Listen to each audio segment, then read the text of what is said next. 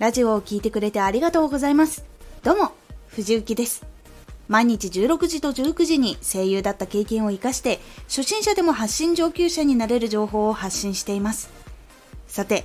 今回は、ラジオを成長させた理由を知ることが次の成長につながるです。これを最後まで聞いていただくと、成長理由を把握して次の成長の活動に移れるようになれます。少し告知させてください。あなたにとっておきの特別なラジオが始まっています。藤雪から本気で発信するあなたに送るマッチョなメソッドです。有益な内容をしっかり発信するあなただからこそ収益化してほしい。最新回公開中です。ぜひお聴きください。はい。ある程度活動してきてフォロワーが300、500のあたりに来た時に自分のラジオがここまで人が集まった理由をはっきりと把握していますでしょうか？私は一生懸命活動していた時にいいものを作らないと人に見てもらえないなと思ってその理由を見落としていたことがありました。その時の悩みはこちら。どうしてフォロワーが増えたかわからない。自分の何が良かったのかわからない。再生が伸びた理由がわからない。この悩みを抱えた時にどのことを見返していけばいいのでしょうか。ポイントは3つ。1なんで今に至るまで成長できたのか。2成長理由と自分の人気を組み合わせる。3行動して独自化活動を始める。1なんで今に至るまで成長できたのか。毎日自分の発信内容をこまめにチェックしている人がいたら今までラジオを成長させてきたのはどの分野でどんな発信をした時だったかもしくは自分がどういう行動をとっていた時だったのかを把握していると思います。あまり観察しないでいる人は少し自分の発信を確認してみるようにしてみてください。投稿した後1時間後ぐらいの初動はどれくらい再生されたのかどのくらい反応があったのかなどを見てみるだけでもどのラジオは注目が集まったということが分かりやすくなります。もしも行動だとしたら生放送をした時が伸びたのか発信を1日に何回してどんな投稿をした時だったのか平日なのか休日なのかなどを把握しているとさらにいいです。成長の要因は何であっても多い方がいいので実際にこれがもしかしたら関係しているかもと思ったことは実際に書き出しておきましょう。2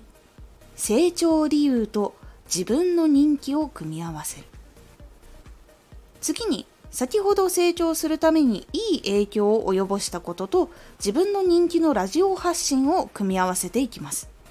よく聞かれているラジオのジャンルに成長するためにしたことを組み合わせていくことでチャンネルが急成長していくことが多いんです。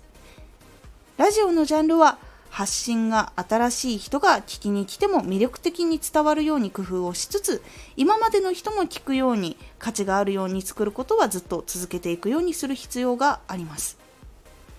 そして人気のラジオを分析するときにはそのラジオのジャンルそして話していたことに付属するということも書き出してチェックしてみるようにしましょう。同じジャンルと言っても必ずしも伸びるとは限らないので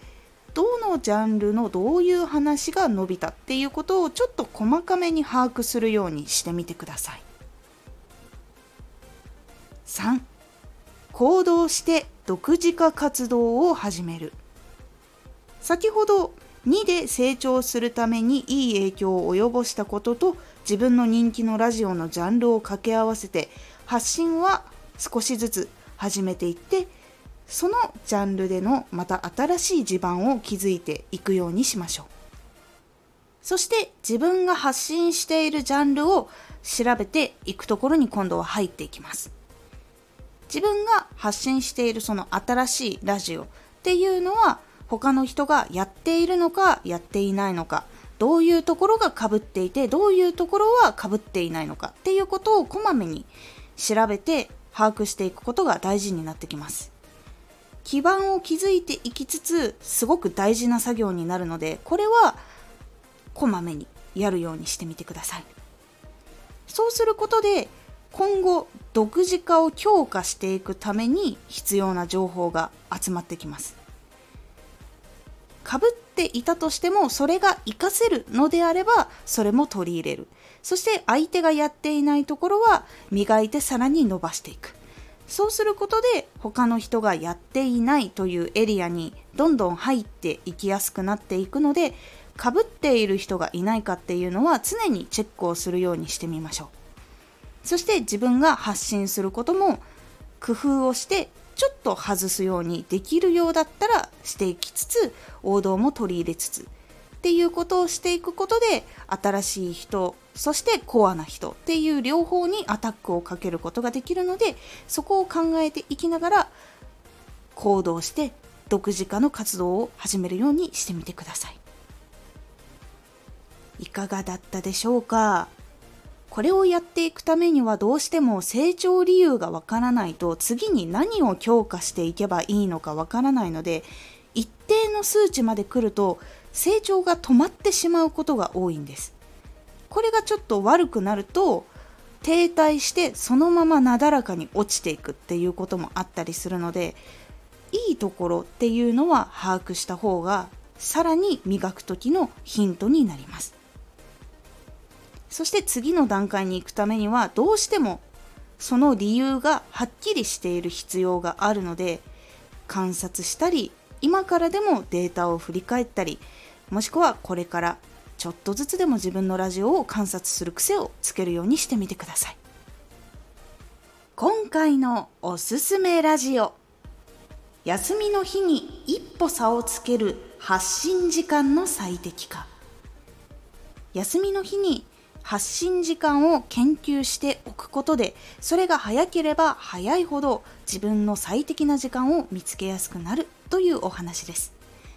このラジオでは毎日16時と19時に声優だった経験を生かして初心者でも発信上級者になれる情報を発信していますのでフォローしてお待ちください。